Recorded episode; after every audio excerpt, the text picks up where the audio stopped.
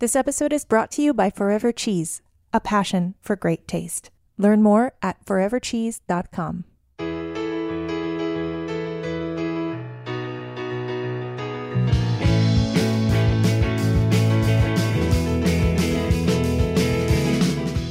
Hello and welcome to Why Food, a podcast about entrepreneurs, innovators, and career changers. I'm your solo co host this week, Ethan Frisch.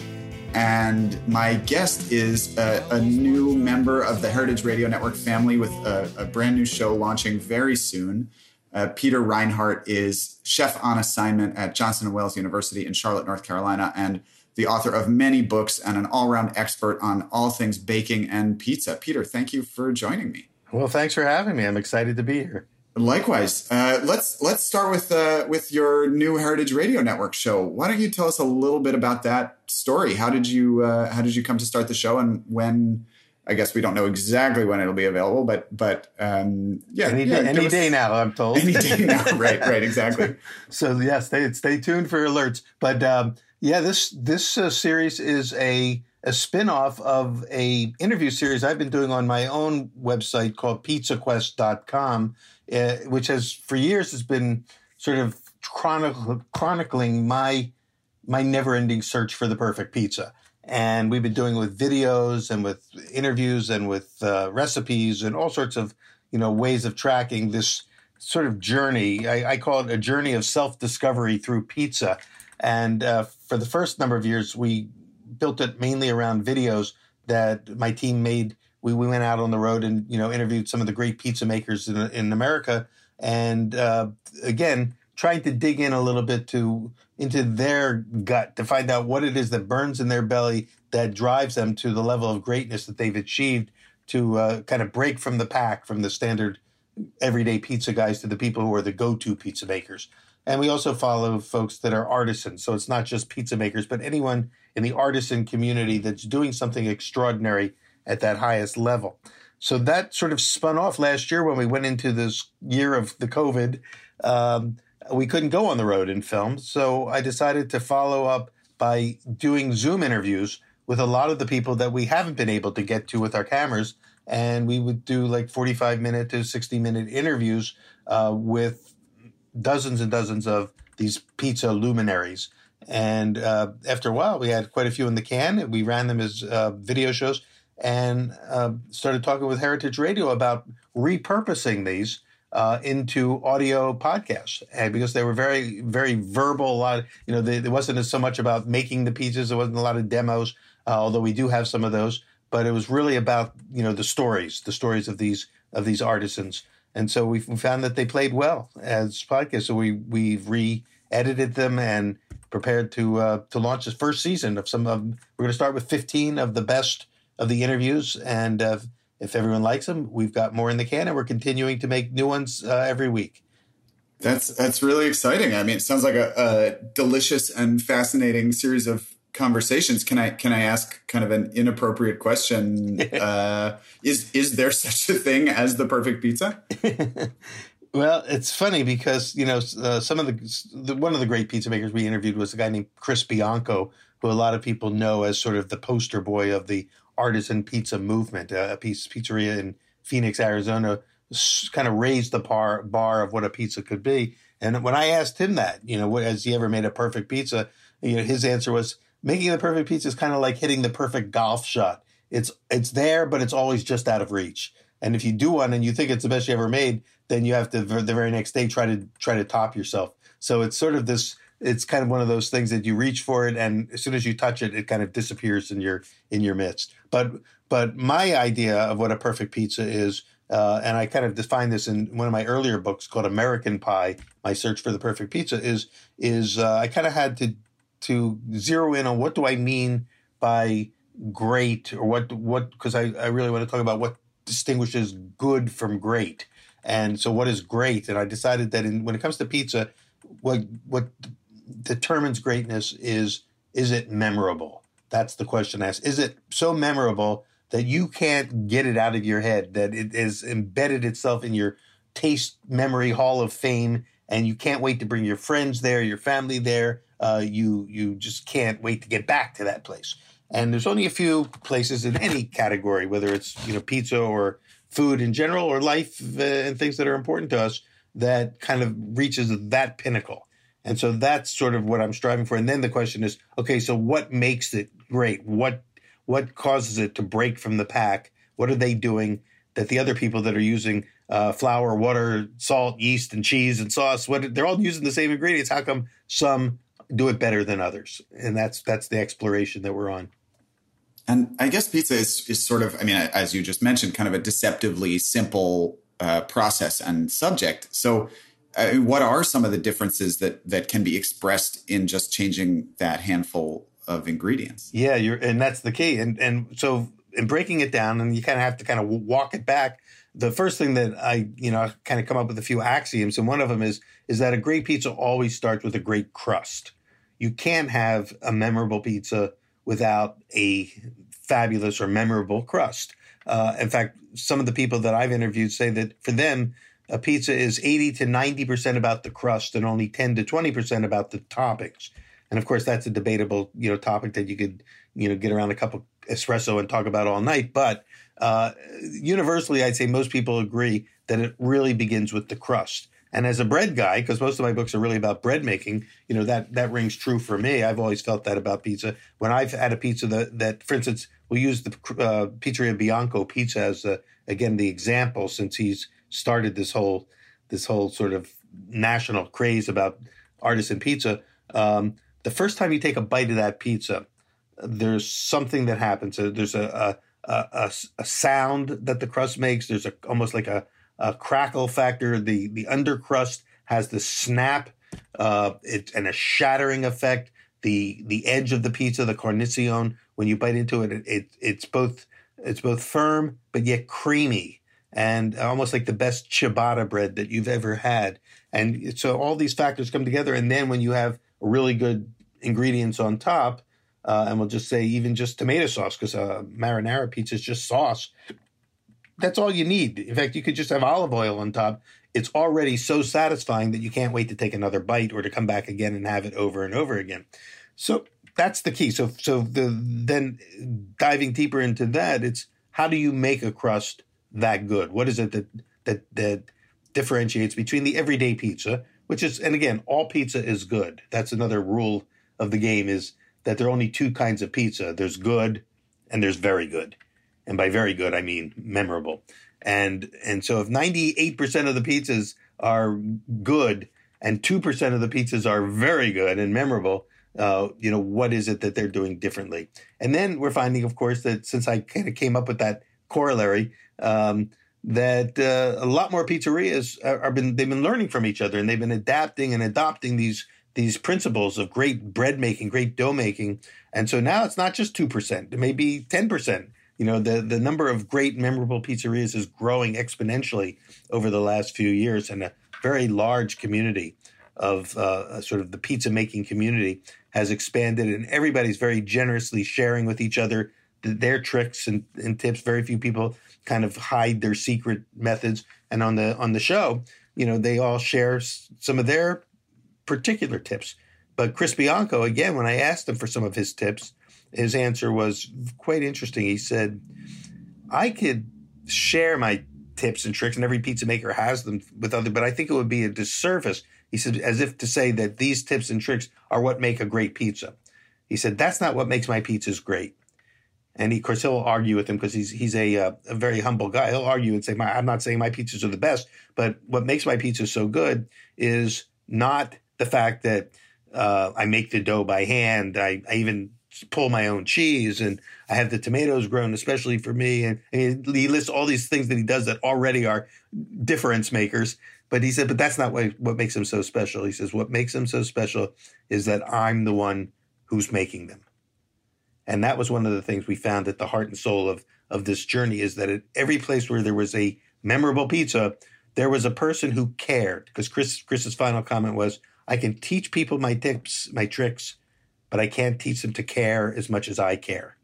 And that's what we really found is that a it takes a person who cares and really wants their their work, their this being their artistic expression, to to really be great and to connect and to and to essentially, you know, when I asked him what his what his goal is when he feeds somebody, you know, his pizzas, what what does he want them to experience?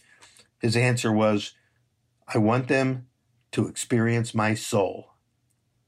And that was about the most profound thing I'd ever heard, whether from a pizza maker or anyone. Uh, and it rang true for me. And I think that's what drives the great artisans is that they want people to, you know, to experience a little bit of their own soul when they experience the products that they make. And that's what opened up this whole, I mean, this was over, I, this was 15, 20 years ago when I interviewed Chris the first time. And it spun off into this 10, 10 year project called Pizza Quest. And there's never ending array of, of new great players in the game who we keep talking to and interviewing that uh, in their own way uh, say things that are very similar to what Chris discovered in his own journey. Do you do you find that that aesthetic or that uh, philosophy has changed over the over the couple of decades that you've been studying pizza and pizza makers? I think that it's it's always been there at its heart and soul. You know, like for instance, if you were to go to some of the great uh, Naples pizzerias and that are still part of the, a family tradition, you'll see that that sense of caring. If you go to a place like Frank Pepe's in uh, in New Haven, Connecticut, one of the great American pizzerias for the last ninety years, uh, there's still uh, there are still people there that are part of the original family that drive this sense of it's almost like a sense of mission that they have that they want their pizzas to be so deeply satisfying for people that they just care and they hire people even though they can't do them all themselves like Chris Bianco was doing. They can, they hire people who are driven uh, and buy into that same drive that they have to deliver a memorable product. So this that aspect has grown because you know, 90 like I said 99% of the pizzerias are just pizza places. It's it doesn't take great craft and skill to make a pizza. Anybody can learn how to make it. You can hire a high school kid to do it. Um, but to take it to that next level, uh, it does. It does take a sense of caring and you kind of almost have to take it personal. You know that when you're making something, you're creating an expression um, out of your own soul, even if it's a simple thing as a pizza. Uh, and we saw it first happen in the bread baking community when the artisan bread community kind of exploded on the scene in the 1990s. It was driven by that same kind of ethic. Uh, a lot of people who stumbled into bread making, like myself, where you know we're not trained at bread baking academies like they are in France, but who just fell in love with the process began to learn from the bread masters that many of whom we brought over from Europe to teach us their techniques and the method and the science. But uh, there, we had we had adopted those principles uh, with a kind of a zeal and a drive that even impressed the French. It even impressed you know the Europeans who've been making bread for hundreds of years um, because they they saw a kind of a renewed zeal here that then inspired even a renaissance in France in their own bread baking, where they'd gotten kind of a little bit, uh, I hate to use the word stale, but you know they'd gotten a little stale and taken for granted their craft. Uh, so there was a big rejuvenation, and I'll call it a renaissance of bread making in the '90s and the uh, first part of this, uh, you know, the 2000s that exploded out there, and then that carried over into the pizza community. And there's a great, great sort of overlap now in the bread baking community and the pizza community. And now a lot of pizzerias are making their own bread and a lot of bakeries are making their own pizzas because really, you know, pizza is just dough with something on it. So they're really just you know spin-offs of each other, and uh, it's nice to see that that again all of this sharing of knowledge and application of that knowledge is taking place. And I, I guess while we're on this topic, uh, why don't you tell me a little bit about your origin story? How did you get into bread and and into food in general, and and uh, what were you doing before? Yeah, well, when I was in college, I was a, a, film and broadcasting major at Boston University, and I, you know, really had a dream to be able to write. I wanted to write and direct films, and uh, and it was, you know, I was having a good experience, and I felt like I had the talent to do it. But at somewhere during the college years, of course, you go through everyone goes through kind of an identity crisis of like, what am I doing here? And, uh, you know, what am I, what am I supposed to be doing with my life? And I realized that even though I may have some of the skills to be able to make films, I really didn't know what I had to say. I didn't know who I was, you know, what my sense of purpose in life was and what my, what I was going to be writing about. And so I decided to step away from it for a while and kind of go on a what I call a journey of self discovery. Uh, and I, you know, like a lot of people back, and this is, we're talking about like 1969, 1970, uh, the Woodstock era. You know, I went on a, a spiritual quest and I started studying uh, religions of the world. I started meditating. I did yoga. I did. I started looking everywhere for to the people who might have the answers to what is the purpose and meaning of life. And it led me on a very interesting journey. And and uh, the first thing that I, I kind of stumbled into was a group of people who were like myself. I'll call them sort of seekers.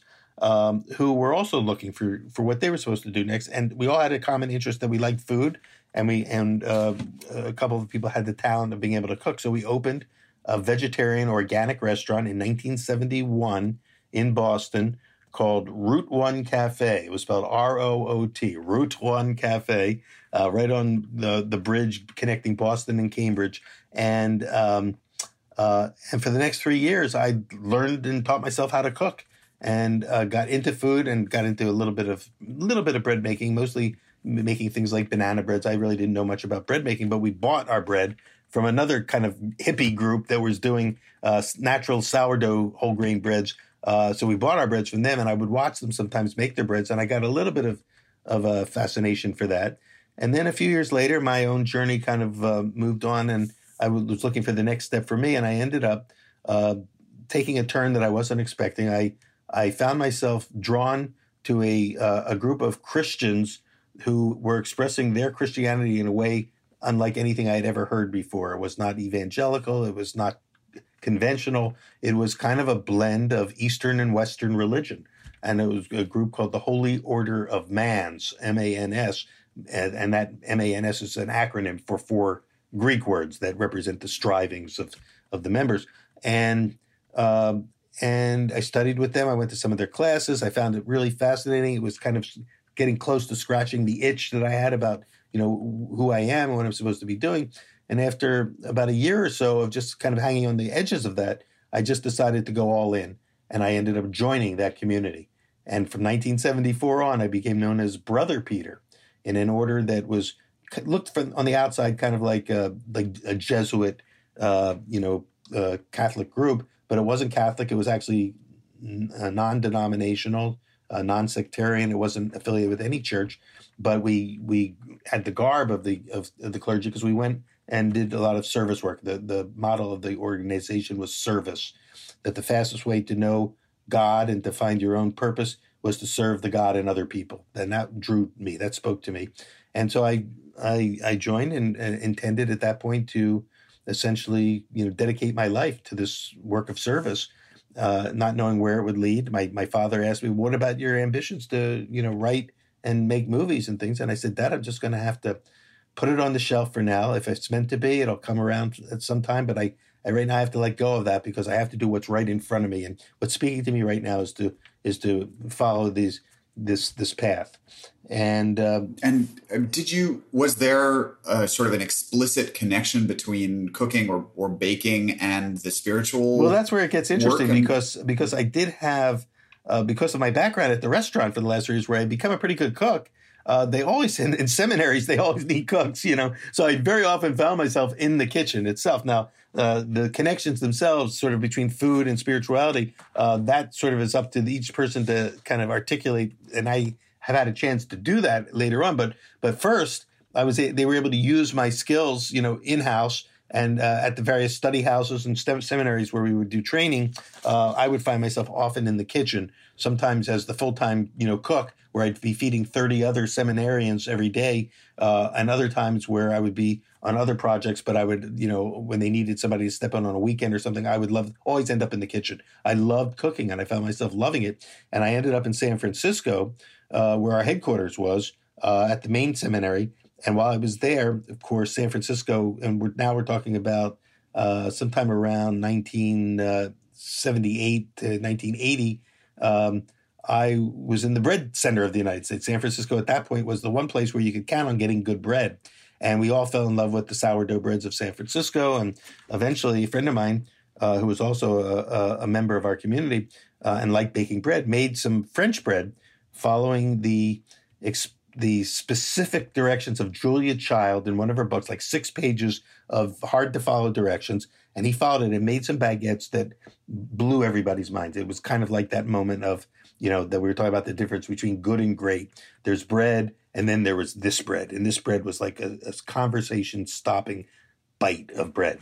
And and so I asked him how he did it. He told me where he had got the recipe. He said, if you're going to make it, just follow her instructions, you know, exactly. So I did and I was I was the cook at the seminary. And so one night I made this French bread for 30, 35 people and put it out on the table that night. And after the dinner, everybody from, from the dining room came into the kitchen and they said, How did you make that bread? You've got to make it every night. That was the best bread we ever had. And so all of a sudden I was like, you know, I was hooked. And uh, the next night I made it again, only being a rookie. I made a big mistake. I overproofed the bread, I over fermented it, and the bread rose too much. And by the time I went to put it in the oven, it had collapsed. It had fallen. And so what am I going to do? It's almost dinner time. I went ahead and scored it. I cut, put the cut marks in it. I put it in the oven, baked it anyway. It came out with all these wrinkles on top and everything else. It was the ugliest bread you ever saw. But I sliced it up, put it in the bread baskets, and nobody could tell that it, it was it wasn't supposed to be that way because that it was sliced. And after dinner, they came back in the kitchen and they said, "Tonight's bread was even better than last night's." And I went, "Ah, okay. Here's the, here's my first uh, principle of bread making: is bread is always a hit." no matter how it turns out if it's fresh. And so from that point on, I was just sort of hooked on bread making. And over the years, I, you know, as I got deeper into my own studies and moved up to uh, uh, one of our other headquarters where we have a retreat center, I started doing other projects. A lot of them built around food because I still loved food. Uh, eventually, I developed a bread, a multigrain bread called Struan, which was a, bread, a harvest bread associated with the Michaelmas uh, uh, Harvest Festival and uh, that it took me a few years to kind of perfect it. But when I did, by the time I did, I got married. I, I found my wife, and, and she was a, a, member of the community as well. She also liked to cook. We opened a, a little cafe together uh, called Brother Juniper's Cafe in Forestville, California, in Sonoma County. And um, the whole purpose of that place was to just provide jobs for local high school kids and things like that. But we decided we would make our own bread because by then I was making a lot of bread and we built the restaurant around the breads that I had kind of developed, including the Struan bread, uh, as well as some other things that both of us like to make, like you know, like barbecues and chilies and gumbos and soups and salads. And it was a great little homemade little cafe that that suddenly became very popular. And by the time we got discovered, uh, a New York Times article came out. Some reporter coming through wrote about us, and suddenly we were kind of national news. And the breads took off. Local other restaurant tours, asked if we could make extra bread for them. And before I knew it, I had this bread business on, on the side of this little cafe business that we had. And so we decided to open a bakery. And eventually the bakery kind of eclipsed the restaurant. And, I, and that's when I decided to write a book about it. So it finally came full circle. Uh, I finally knew what I was going to write about. And the idea of the first book was called, the bakery was called Brother Juniper's bakery. So we called it Brother Juniper's, Brother Juniper's um, uh, bread book slow rise as method and metaphor because what i had you know kind of stumbled into was this idea this notion that bread that rises slowly is better than bread that rises fast and the whole bill was built around that one little conceit that one little metaphor that slow is better than fast. And this came book came out in 1991 and now uh, i'm about to release at the end of this year my my 14th book. So since then, so my writing, you know, I got back on track with my writing, and before you know, you know, a few years later, we're doing we're doing Pizza Quest and on the road making videos and films about pizza, and somehow all that that early stuff with the you know with filmmaking and, and broadcasting and and writing uh, paid off, and uh, I had something to write about, and uh, this metaphor yeah. has been kind of like driving my my creative career ever since later on, our our community actually eventually um, restructured itself, and um, we broke into a monastic branch and a householder branch. Those of us who were married, um, you know, went off and kind of lived independently from each other. And the ones who were monastics, we built monasteries for them. And my wife and I went off, and we've been living independently. I dropped the honorific brother uh, a good twenty years ago, and I've just been Peter ever since. What a what a journey! um, on, on that note, let's take a quick break. We'll be back in a couple of minutes. Stay with us. This episode is brought to you by Forever Cheese. Forever Cheese has been a pioneer in the specialty food industry for over 20 years. They source the most exceptional, authentic, and creative artisan cheese and accompaniments from Italy, Spain, Portugal, and Croatia. Every product they carry is thoughtfully hand selected from their trusted producers in Europe. The standards of Forever Cheese are legendary. Many of their products, including Drunken Goat, genuine Fulvi Pecorino Romano, Mitica Marcona almonds, and fig and date cakes, are now integral to today's market. You can learn more about their product lineup at forevercheese.com. Forever Cheese is proud of their role as a trusted authority in the specialty cheese world. Their philosophy is to put passion behind everything they do, from finding the best products to celebrating those who make them. Forever Cheese, a passion for great taste. Thanks to Forever Cheese for supporting this episode. Learn more at forevercheese.com. And we're back. My guest this week is Peter Reinhart, host of the brand new Heritage Radio Network show, Pizza Quest, author, writer, teacher, uh, baker, of course. Um, and Peter, I wanted to to ask about some of the upcoming projects that you're working on. You have a, a symposium coming up. Um, you have a new book in the works. Uh, tell us tell us about the symposium. What's what's happening yeah. and uh, what makes it special? Well, this has been a, uh, sort of a passion project of mine now for the last four or five years. Uh, I, uh, as part of my journey unfolded, I ended up uh, after we we built the bakery, I, we sold the bakery at that point because I realized that I didn't feel uh, my mission was to to run a business. I just didn't enjoy the business side of it. I enjoyed the baking side of it, and I and I always had a, a passion for teaching. So I decided to sell and become a uh, a teacher, and I ended up getting a great job at the California Culinary Academy as a bread instructor for five years, and that led me to a, a, a similar position at Johnson and Wales University, uh, which is the largest culinary school in the world, uh, with its first main, main, branches in Providence, Rhode Island. But while we, we were there, um, the university announced they were opening a few other campuses, one of which was in Charlotte, North Carolina, where I had done some missionary work during that early seminary period. And I loved North Carolina. My wife's family lived in the Carolinas. So we decided to uh, petition to join, be part of the opening staff there. And I've been, and I got the job, and I came down here, helped open the Charlotte campus of Johnson Wales, and I've been here for 18 years. Um, and um, as a result, the bread department that we had both in Providence and in Charlotte, we had drawn a number of great bread instructors, and many of them got published. I had you know written a number of books. My my book, Bread Baker's Apprentice, won you know book of the year, and some of the other bakers uh, did their own books that were equally great.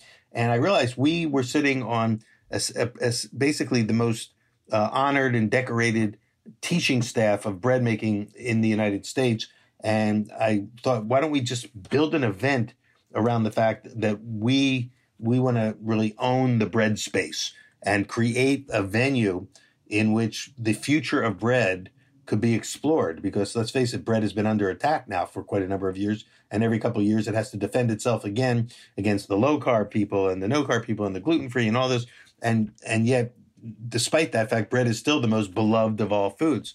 And so i took me a couple years to convince the uh, you know the powers that be to kind of give me the green light to do it but we decided to put together an event that we called the international symposium on bread in which i invited uh, the first year uh, 10 uh, important speakers to come and make presentations uh, all around the question of the future of bread, whether it's in the microbiology side of it, the technology side of it, the history and the art. And we, we, we looked at it from all angles. And so the first year was a success. We did it again a second year. Third year, we created a, um, uh, a hands on workshop to actually make products uh, uh, based on the outcomes of the findings that were presented during the first couple of years. And we were uh, scheduled last year to do a fourth one. And of course, COVID hit. So we had to put it on, on hold. And during that time, I came up with the idea of, uh, and by then I got you know comfortable with the idea of Zoom. And so we thought, let's create a virtual version of the symposium that where we can invite more people, and they don't have to get on an airplane, and they don't have to get a hotel room, and we can all just kind of gather in a virtual space. And so uh, Monday, uh, May seventeenth, we launch, uh, and we've been putting this together for the last nine months, and it expanded from being these original ten speakers. I now have something like 46 presentations scheduled every Monday and every Wednesday for 24 consecutive weeks. we have a presentation, either you know a formal presentation, kind of like a TED talk, uh, that again explores the future of bread from many different angles. Uh, and um, and then on Wednesdays we have more of a demonstration presentation where a very well known bread baker or baker or craftsperson will come and do a demo, show, showing things that are not the kind of uh, products that necessarily you've seen in demos anywhere else. And so the ticket holders get to go to all those. Uh, their virtual ticket can get them into you know a- any presentation, and if they miss a presentation, we're going to record them. They'll be able to you know call them up on demand and watch them anytime till the end of the year. And this so the symposium starts May 17th is going to go to October 25th. And um, you know, but after I put it all together, I went, oh my God, what have I gotten myself into? I can't go anywhere now for the next six months because I have to host each one of these these uh, gatherings. But um, uh, um, on May 17th, we launch. We're going to uh, open with a documentary film made by somebody who had presented a couple years ago uh, called Bread in the Bones. And it's really a, a, a film that celebrates the importance of bread in in culture and in just you know in life and in, in our in our hearts. Um, and it's very nicely done. I'm one of the few people that's actually seen it, and uh, everybody else will get to see it on uh, on Monday the 17th, and that's our kickoff. And the following week, we're going to have Apollonia Poilâne, the daughter of the most famous bread baker in the world, Lionel Poilâne, who was tragically killed 20 years ago. Uh, and and Apollonia had to take over the bakery while she was just starting her studies at Harvard.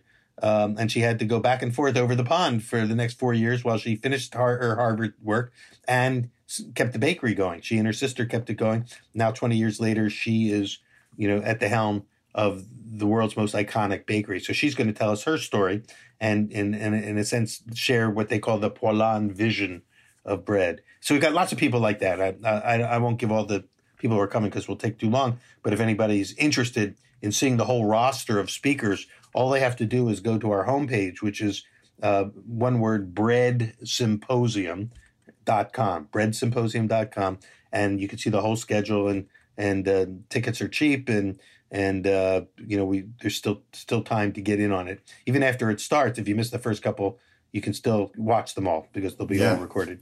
So yeah, so so and and the best part about it is that when we did the symposiums in Charlotte at my campus, we were limited to 150 tickets because that's how big our auditorium was. Now we have a a virtually unlimited capacity, so we can have as many people as possible. Um, so we're looking to have you know about a thousand people attend. Yeah, yeah, and uh, and how about the the new book that you're coming out with?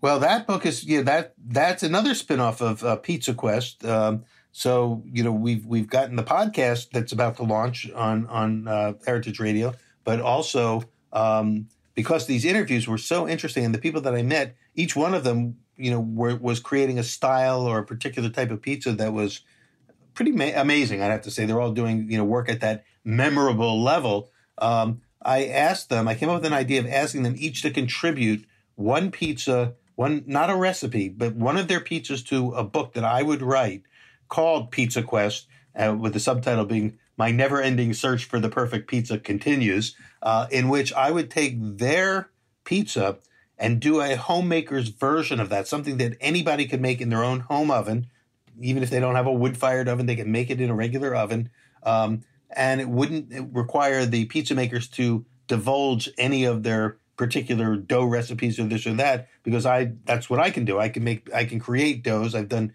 a number of pizza books and uh, I have a number of recipes that can be used for any of these styles of pizza that we're going to feature. And so we end up with 35 pizzas. I'll call them the hero pizzas, or the, the they're, they're going to be the, uh, uh, well, the, the, analogy that I used for the, the pizza guys was that um, you guys are the Beatles and I'm the Beatles tribute band. And so I'm going to do a tribute version or a cover version of your pizzas uh, that anyone can make at home. And while it won't be exactly your pizza. It'll be based on your pizza. The photo in the book will be a photo of your pizza. That will be our target. That'll be the beauty shot or the hero. And uh, the goal will be for each person who you know who gets the book to be able to to attempt to make a pizza that good and that memorable, following the basic you know easy to follow steps that I'll give them in the book. And yeah. so that book is you know been now written and now we're in editing. And I've been told by the publisher that it probably will come out by the end of this year. Oh, that's exciting. Pretty quick turnaround time for a book. Uh, yeah, I mean, well, not counting the, the many years that it well, took. I, I, tell you, it takes a lot of work to, you know, to do to get it just from the writing to the actual manifestation. But one thing that's saving us time is that each pizza maker is going to provide their own beauty shot. So they're all taking their own shots or having a photographer take their pizza. So I don't have to recreate 35 pizzas, you know, in a in a in a uh, uh, you know, in a photographer's lab. Uh, they will make each. So that's going to save us a lot of time uh, and I'm gathering those photos now uh, so that uh, when we show, if we showcase uh, a pizza from Tony Gemignani, for instance, who's a world champion pizza maker from San Francisco, um, Tony's also giving us the photo. He gave me the basic ingredients and and you know explained to me what the pizza is supposed to be like, and then I interpreted that, and I'm doing I'm the I'm the house band, you know, so I'm doing the the house band version of that pizza. Yeah, um, before we wrap up, I wanted to do a little bit of fun rapid fire. Uh, so if you're ready, I, w- I will try to be. How about uh, which which uh, bread style do you feel like best represents you and your personality? Yeah, so I mentioned earlier a bread that I developed called Struan, and Struan is a, a Scottish term that means it's the name of a clan, but it actually means from the Gaelic it means a convergence of streams. It's a harvest bread and it has about 12 different ingredients in it. And so it weaves together the, the grains that are harvestable on, on Michaelmas, which is September 29th. And, and so unlike a French bread, which is just four basic ingredients, flour, water, salt, and yeast, this harvest bread is really a, a convergence or a confluence bread of a lot of, of a lot of influences. And so for me, that bread is not only not only is bread a general metaphor, but that particular bread is the metaphor of me because I kind of feel like I identify with the fact that my life has taken so many twists and turns and has so many you know influences and confluences in it that uh, when you take a bite of of uh, of that bread, you're taking a bite of my soul. And a, and a good multigrain bread uh, takes a while to get right. You gotta you gotta practice it a few times. Yeah, but I have to say, when, the thing that I love about this bread is it makes the best toast. If I were going back into the restaurant business, I would open a toast cafe and I would build it around that particular loaf and I would make the toast out of that bread. Best sounds toast I've ever good. had. Yeah, sounds pretty good. How about a, a great meal that you had that cost under five bucks?